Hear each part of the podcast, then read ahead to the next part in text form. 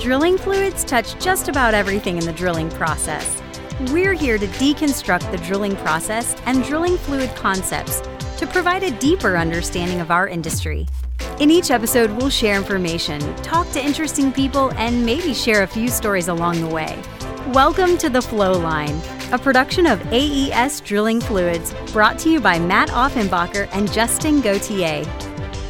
Hey everybody, welcome to another episode of the Flow Line. Matt, how you doing today? Not too bad. Awesome. I'm doing pretty good myself.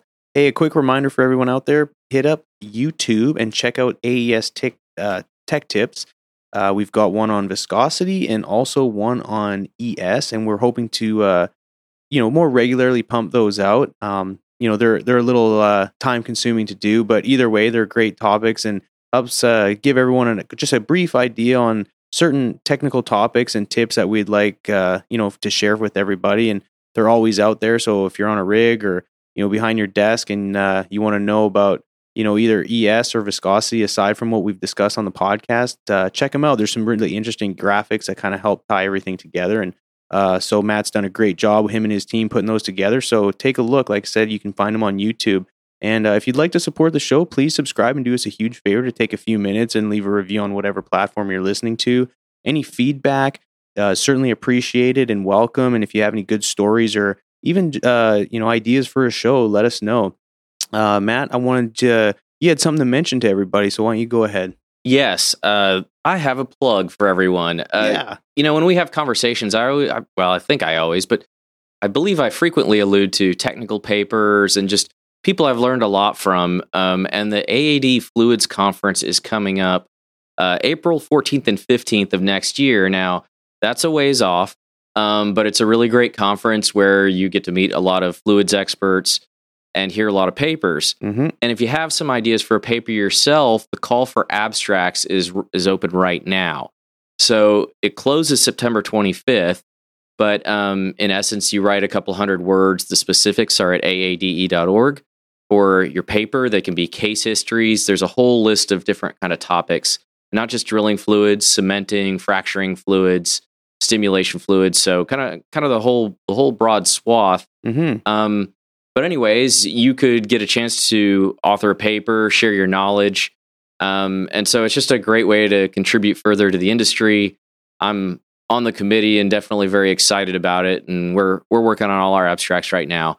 But I uh, just want to give everybody a heads up if uh, that's something they might be thinking about. Very cool. And who can anyone do that, or do you need some sort of credibility? I mean, what what does the uh, filter look like, or is is it open to anybody? So the abstracts, uh, it really is open to anyone. So you you submit the abstract, and you know the the main expectation is that you'd be available to present, or somebody on your team if you co-author with a few people, which most people use multiple authors. Mm-hmm. Um, that someone's available to go to the conference and present, uh, which the conference will be in Houston downtown at the Marriott Marquis.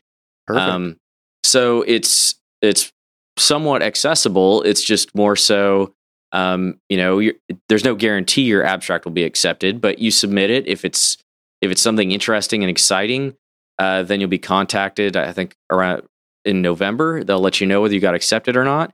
If you get accepted, then you write your paper and you prepare your presentation. You get about 20 minutes to present, um, and people ask you questions.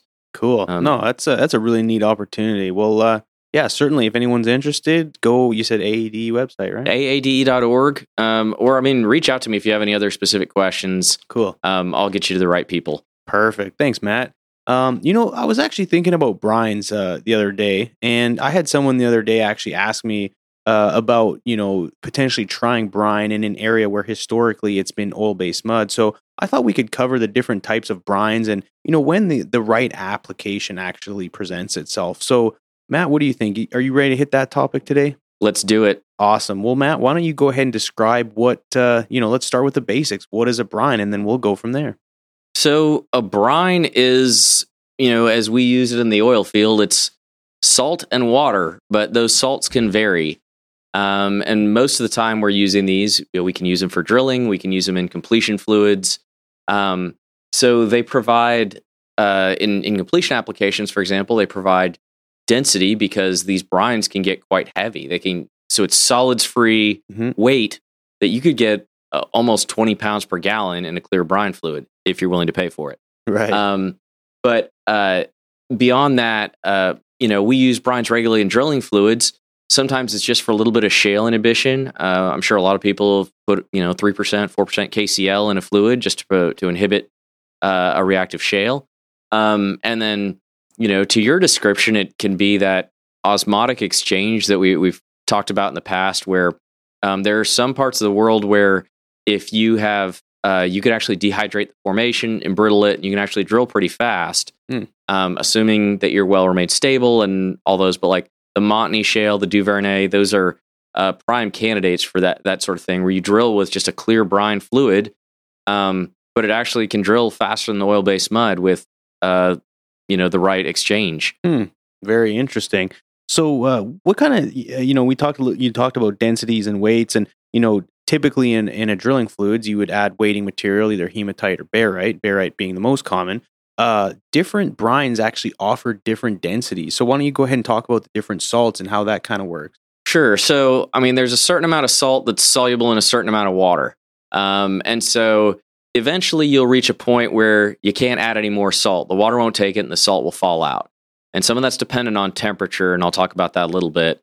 Um, but some of that is dependent upon, um, well, it is dependent on temperature.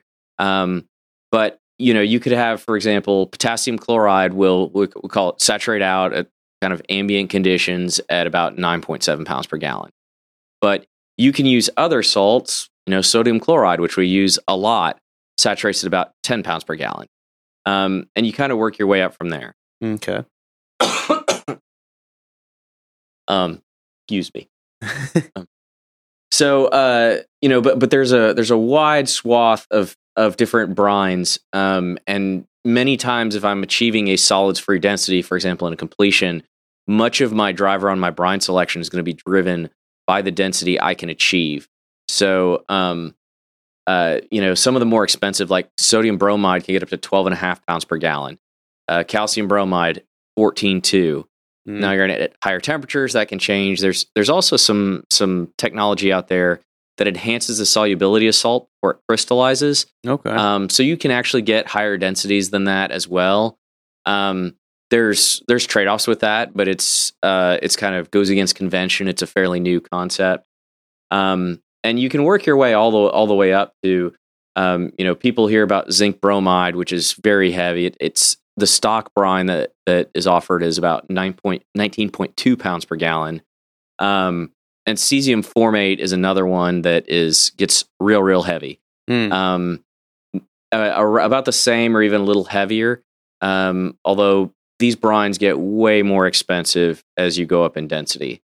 right um, now, in, is that just because of the um, it's not as readily available, or what makes these brines typically so expensive?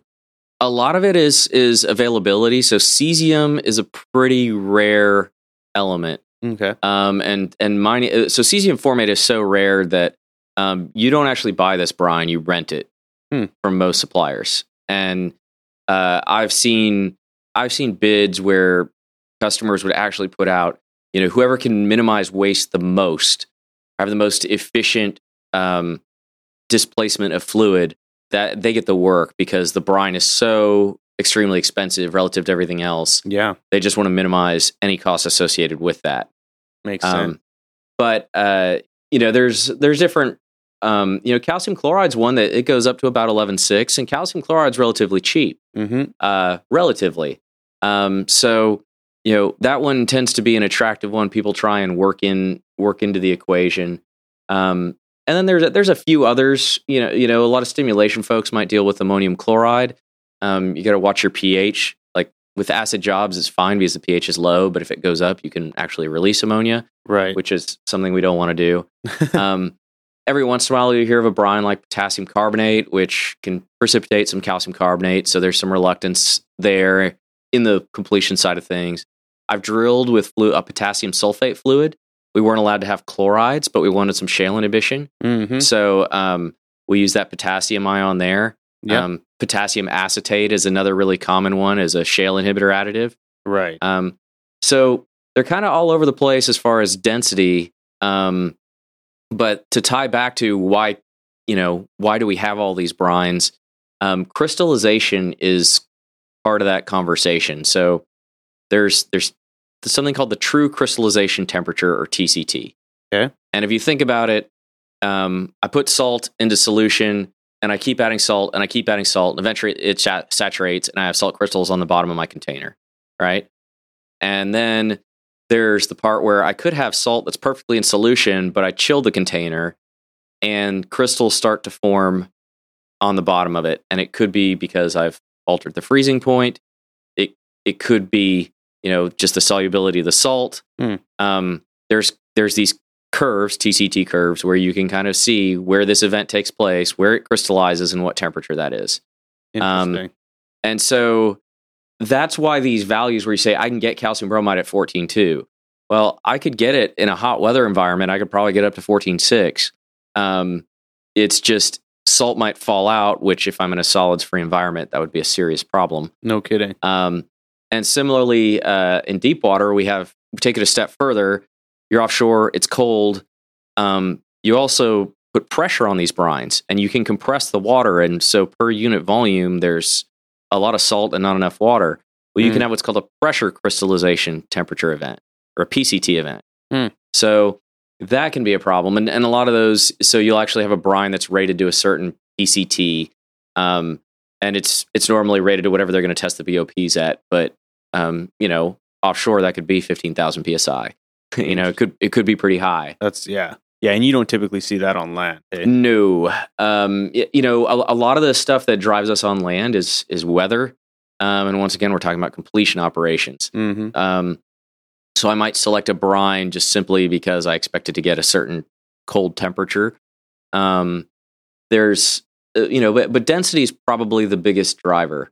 Gotcha. Um, you know, otherwise on the brine side of things, there are there are some properties, there's certain treatments that some of these brines like better than others. Yeah. Well, before we get on to the treatment side, I mean, I, I- was curious about the inhibition side of it too. I mean, oh yeah, so how do, how does uh you know for the folks out there who may not be familiar, like how does the salt within the system actually interact with the rock? Because when you're drilling with a salt, I mean, like a freshwater system is not very inhibitive unless you add some things. But you know, for the most part, most folks, you know, you once you start introducing potassium or you know other forms of salt, uh, that really inhibits the shale from swelling. So what, what's the what's happening chemically or from a chemistry standpoint? How is that working? So what happens is you've got think about a, a clay platelet. Think about two clay platelets. You know, oversimplify it as much as possible. Mhm. And when clay swells, it's because water got in between those two plates and got them to separate or expand, fan out, perhaps. Right. So there's normally there could be a sodium or a calcium or, or a, a calcium ion or, or something in there, and if I can exchange that, for example, for potassium, um, let's say, and uh, I, I swap it for sodium, I can actually narrow the distance between those two plates. Hmm. Um, and so what happens is it gets tight enough that the water can't get in. Ah. And that's fundamentally where salt offers inhibition. The trick is that, um, you know, a lot of these, for example, we keep KCl in the system. We need to make sure we have enough KCl because this effect is reversible. Right. So, you know, this is if anybody's ever run a KCl system and had to have the potassium ion test kit and track it and right. keep adding more. that potassium depletes as you're drilling. right? Exactly. Yeah. Um, so that's that's an important element of of how you get that inhibition to work. Hmm. Um, and so it's just having enough of those ions around. Um, and and as we've seen, you know, sometimes just a little bit of KCl or e- even sodium chloride can go a long way. Right. Uh, formate brines, there's so- sodium and potassium formate. They can be very inhibitive. Um, you, you know, calcium ions are actually pretty good.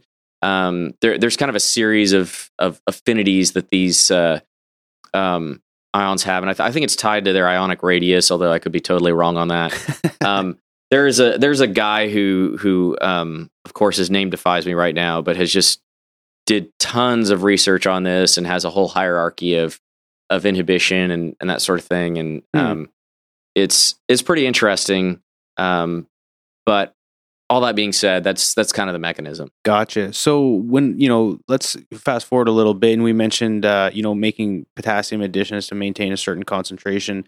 Um, you know, from a property standpoint, what do we typically see? I mean, when we're drilling with a brine, ideally we'd like to have it solids free, right? Yeah. But you still need some sort of body, um, you know, and, and you know, perhaps fluid loss or perhaps you know viscosity. What kind of uh, chemicals are typically added to a brine-based system?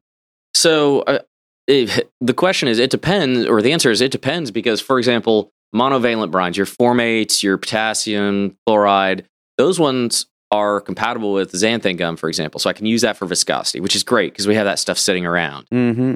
When it comes to calcium chloride and calcium bromide and zinc bromide, for that matter, um, at at higher levels, they're not compatible with zinc. Mm. So it could be at a 9.5 calcium chloride. I could use some xanthan and be fine. If I want to do that 11.6 density, it won't work because the xanthan won't tolerate that level of calcium. Interesting. Um, and so there are other viscosifiers. Um, there's a bit in the market on, you know, hey, we have a divalent compatible viscosifier that works really well. Um, there are a couple out there. Um, you can probably tell by my hesitation how satisfied I have been with using them in the past. Um, so it's it's a bit of a, a frustrating deal from that perspective. Although once again, that's when you're at saturation. If you're doing a big completion job, um, you know. But typically, if we're you know we just got a little bit of salt in there, it doesn't affect us. And and similarly with starch, uh, if we're trying to, trying to tighten up the fluid loss, um, there are starches that can be modified to be more salt compatible. right. Um, so there's there's definitely a product selection component to that. Um, But it, it sounds to me like you know it's it's you know just through talking now, it's it doesn't really appear that having you know a certain viscosity and a certain fluid loss. I mean, typically when running a brine, you're not generally concerned about those. Where in a regular water-based mud system, those are extremely important. Um, and so I would imagine being that the you know the the the uh, the base fluid itself uh, has the salt in it, you're not really worried about fluid invasion because you're not swelling and, and you're not having to build that filter cake to prevent you know more fluid invasion for for possible swelling. So is that kind of the reason, or I mean, because normally like the brines that I've ever ran, you, you're really not worried about building a, a tight fluid lock. no, I mean you, you'd basically mud up, and that's sort of where I was going with that. Is you know if you start adding starch and xanthan, you've got yourself a mud Mm-hmm. um, with a brine base, granted, but um, you know uh, there are formations obviously that don't require any fluid loss. They could be a, a you know a shale or a carbonate, something that doesn't have a ton of leak off. You're not at risk of getting stuck, um, and so yeah, you know who cares. Yeah. Um, but you're obviously you're obviously not paying close attention to that. You're probably relying on turbulence to get the hole clean. Um, you know, you may pump some sweeps every once in a while to see how you're doing, but but generally, um, it, they're they're pretty simple because you're not maintaining any properties to speak of. That makes sense. What would you say is the most important property when running a, a brine that you really need to key in on? Um, well, the the safe answer is it depends. Um, but I, I would qualify it if, if we're drilling with a brine system, for example, I would I would probably say pH, um, just because corrosion is a concern. And um, ironically enough, one thing to note is, you know, these these brines are actually really corrosive at like three or four percent. Mm. But as you get higher towards saturation, there's way less dissolved oxygen. the The corrosion risk goes down um, for a number of forms. But uh, for example, then you pick up the pipe and go rack it back, and if you don't clean that stuff off, um, it really likes water. It will pull water over to your pipe. It is an electrolyte. Uh, it will corrode then. Right. Um, so some of it's even well, the calcium bromide while we were drilling with it didn't hurt us, but my goodness, um, once we stopped drilling and, and racked it back, that's when we got into some trouble. That makes sense. So, uh, I mean, along with while drilling with a brines, uh, or even you know in the completion setting, are corrosion inhibitors quite? Uh, I mean, are they popular in that world? Oh yes, definitely. And um, you know, there, there's different there's different kinds. So you you might actually have your oxygen scavenger along with um, you know something to inhibit uh, precipitation, uh, like a, a, a scale formation scale inhibitor.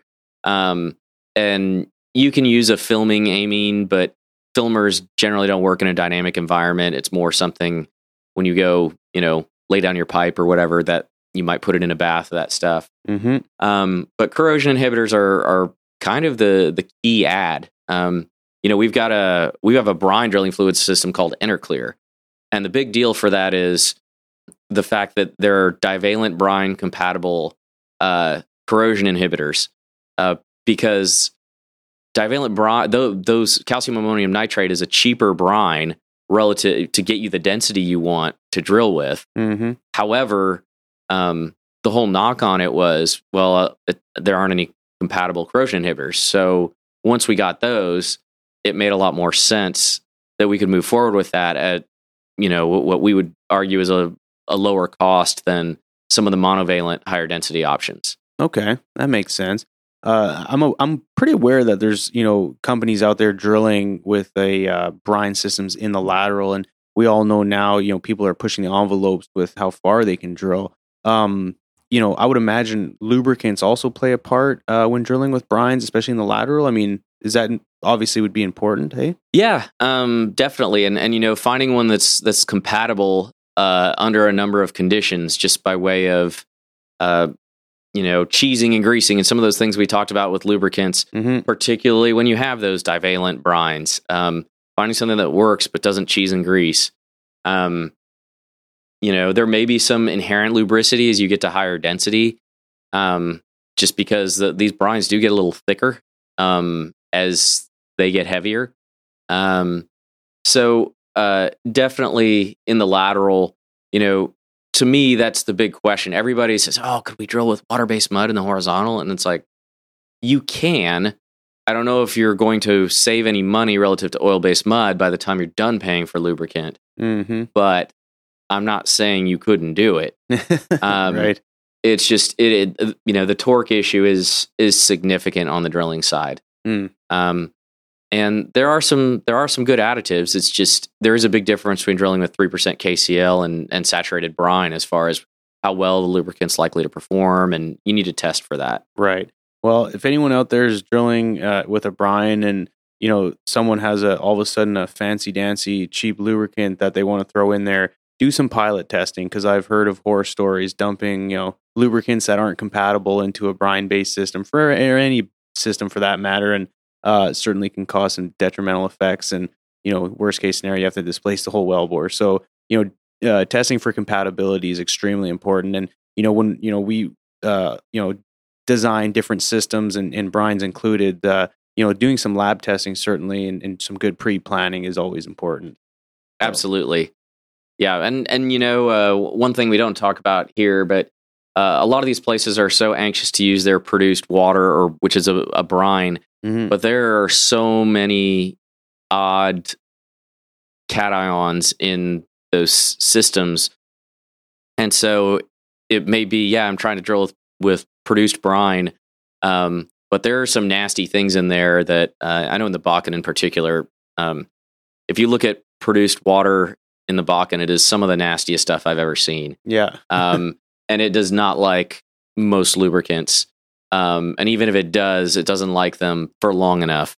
Um, and when you get a mess on your hands, you hear different stories of, oh, well, we pumped this big solvent spacer to wash out the mess we made, and that's just our SOP. Yeah. And um, you know, they, they they seem to try and make it work, but it's it's a mess. Earlier, you mentioned uh, being able to, to blend different brines together. I mean, you were throwing out all those, you know, the the calcium bromides and the you know the formates and this and that. So why don't you talk about actually you know the application of being able to blend different brines together to meet you know or design a system fit for purpose? All right. So I mean, because there's cost and we're trying to control our cost, it may be that I actually want to blend two brines together to get the density I need instead of it, let's say I take 14.2 brine. Um, and you can make up the pricing on this, or whatever. But um, and I don't have a list, and we don't sell calcium bromide, so um, uh, email someone else if you have a problem with this. But um, you know, let's say calcium bromide is five hundred bucks a barrel, which probably isn't that far off at yep. fourteen two. Mm-hmm. Now, to get to a thirteen pound, I could add water, right? I mean, that's one way. The other thing I could do is I could add some eleven six calcium chloride, which is lighter than fourteen two, and blend the two together and cut it back. Right. And if you do the math, it's going to be considerably cheaper to blend those two brines together than to just add water. Makes sense. Um, and so there's a lot of, for example, cesium formate is very expensive, but a lot of folks who use cesium formate, they're actually blends of potassium and cesium formate, Hmm. and they're kind of sitting around all over the world. So those are those are probably easier to get. Um, and uh, so a lot of times, you know, zinc bromide isn't always. You might send it out as 19.2 to weight up, but the, your your working system might be a blend of those two.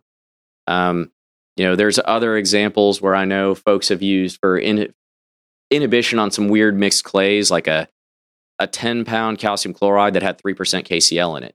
Hmm. And the key is you've got to have enough water that all this stuff's going to stay in solution. Right. And if you don't, what happens is the more soluble salt will push the other one out. So if I kept adding calcium chloride to calcium bromide, eventually I would get salt on the bottom and it would definitely be calcium chloride and not calcium bromide. Wow. Um, and sometimes when you mix these together and you see salt on the bottom, it's because one pushed the other one out. I um, gotcha.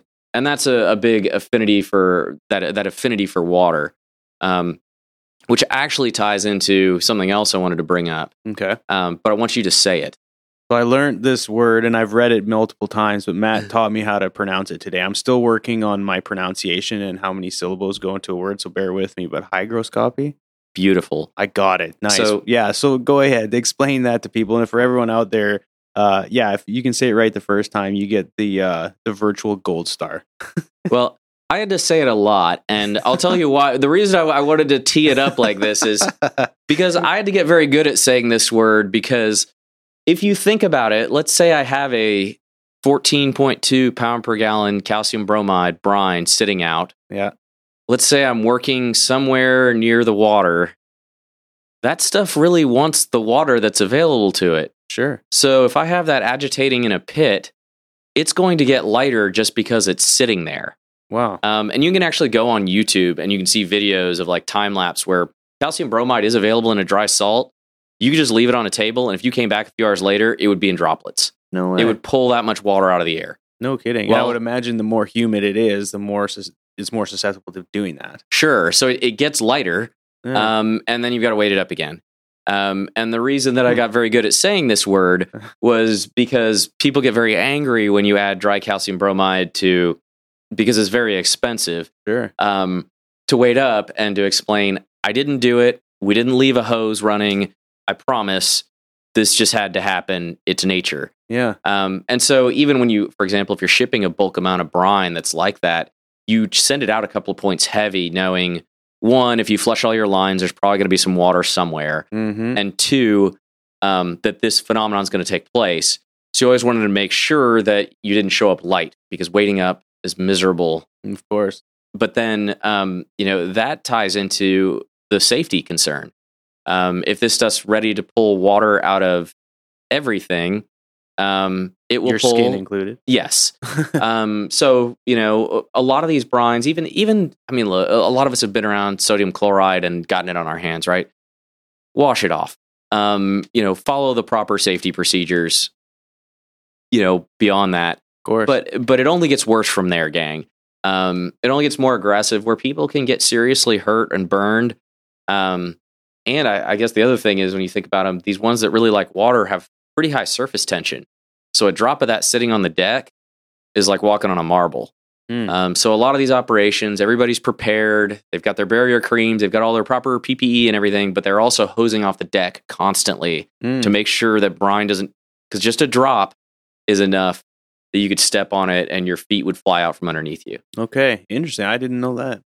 Yeah. So um hygroscopy, everyone. Yeah. Um it really likes water. It affects your density, it affects your health and safety in a number of different ways. Hmm. Um and so it's just it's just an important phenomenon, especially if you're you're in the high density completion game, which I don't know how many of us are, but I did it once. yeah. Well, it's Yeah. worth mentioning because you never know who's listening to this. Well, these are fun facts too, right? Yeah. Very fun fact. And words of the days. Yeah. Yeah. What um Matt, you uh, mentioned precipitation also. I mean, that's pretty important. Why don't you touch on that point? Yeah. So, I mean, uh, when we use these brines, i the assumption is that, well, since it's clear, nothing's going to happen. But they can interact with the formation in ways, uh, you know, we, we talked about reservoir drilling fluids, for example. If I have a, a uh, the, the wrong ions available, um, you know, I have that calcium chloride and it goes into the reservoir and interacts with the formation water and precipitates and turns into a solid, it's going to block, block block that production path. Mm. But you know, we could make this even worse with some of these where salt starts falling out. Um, and, and so when we blend brines, we have to make sure they're compatible. Um, and when we interact with different things like the formation, we need to make sure they're compatible as well. Um, and so, you know, for the most part, I'll say the, the monovalents are pretty friendly sodium chloride, potassium chloride, that kind of thing. Um, calcium chloride, calcium bromide, beware because it can precipitate into calcium carbonate or calcium sulfate. And um, formates, uh, they still, the, I mean, the formate folks, I'll tell you, like formate is a business in and of itself. So there are a couple of companies that like formate solves all of life's problems if you ask them. and in my opinion, they make some pretty outlandish claims. Okay. Some of them, I mean, formates are not bad, right? Uh, They're they're a tool in the toolbox, just like a lot of other things we talk about. They're a tool in the toolbox, um, and they work great where they belong. Um, but uh, one thing that's nice about formates, they have an inherently high pH, so they're good for corrosion. Yeah, okay. Um, but the other, but the other thing is, say, uh, I've heard people say, "Oh, they don't precipitate." It's, I can tell you the number of times I've tested these things and precipitated calcium formate, which is impossible to get rid of, at least from my the techniques I had available at the time. That Huh. um, you got to watch out for that, and you know. Formates can be somewhat expensive, so someone would say, "Okay, well, I want to spot a heavy pill of potassium formate downhole. Let's put sodium chloride on top of it." And it's like, well, that interface is pretty much going to look like snow. Jeez. Um, so you you have to use these brines together in the way they work if you're going to do blends. no kidding. Um, so just another another thing to consider. Um, the nice thing is most of this testing you can do with like little jars and just see what happens. Um, Mhm. So it's it's uh, it kind of feels good if you work in a lab because you can do like 30 of these at once and be like, look at all the work I've done, and it really took you like half an hour. so- nice. You're you're you're uh, giving out all your trade secrets. Yeah, and I mean the reports look completely elaborate. All those pictures, Oh it's yeah. like 15 pages, and like, whoa, some work went into this. yeah, you earned your dollar today, Matt. Exactly. while you're sitting there twiddling your thumbs or doing whatever while the well, you know, everyone else is working. But no, that's it's interesting stuff, Matt. And you know, again, it's uh, you know, on land especially, it's we're not too familiar with it on the drilling fluid side. Um, you know, in you know, with regards to the heavier brines, but it's just an interesting topic, and I was glad we were able to talk about it. You got anything else uh, to kind of close up shop here before we get before we go? No, not that I can think of. Um, you know, I, I think a lot of people there. There's kind of two schools of. There's the three percent KCL folks, and there's the people that are running it at saturation and make you know it's really complicated. And they both use the word brine. Yeah, Um, and just bear in mind that that can be that can be a lot of different things. Right. Well, actually, you know, I do have one more thing, and this is very basic, um, but I've actually had people ask me, what does the term cut brine? So I honestly, you know, I've just u- used the term, um, and my understanding is that it was just cut back from saturation, but I don't, I don't Yeah. know. Yeah, no, and Um, that's what it was. so- I had I had uh, actually a, a customer reach out and uh, had always only drilled with freshwater drilling fluids, and uh, he just he sent me a text. And he said, Mhm. "Hey, uh, you know, I was you know BSing with one of the guys here at the office, and we were uh, kind of you know friendly debate on what cut brine meant, and Mm. uh, in this case, we're talking about you know cutting back a sodium chloride brine from ten pound down to about a nine two uh, using fresh water. So uh, yeah, essentially just just cutting it with a lighter fluid um, to bring the density down. And in this case, was what they were talking about. So for anyone out there who's heard the term, that's that's where it comes from. Yeah, perfect. Right awesome. there with the possum belly. Yeah, exactly.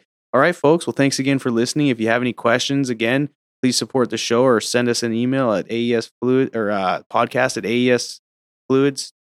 Flowline podcast at aesfluids.com. Th- thanks, Matt. Sorry, folks. It's been a long day, and this is authentic. You can see it. So, anyways, thanks again, folks. Appreciate it. Take care. Thanks for listening. Please tune in next week for another exciting episode of The Flow Line. And remember, may your returns always be full and your trips always smooth. Views expressed in this program belong to participants and not their employees. The program is for informational purposes only and cannot take the place of seeking professional advice. Copyright AES Drilling Fluids.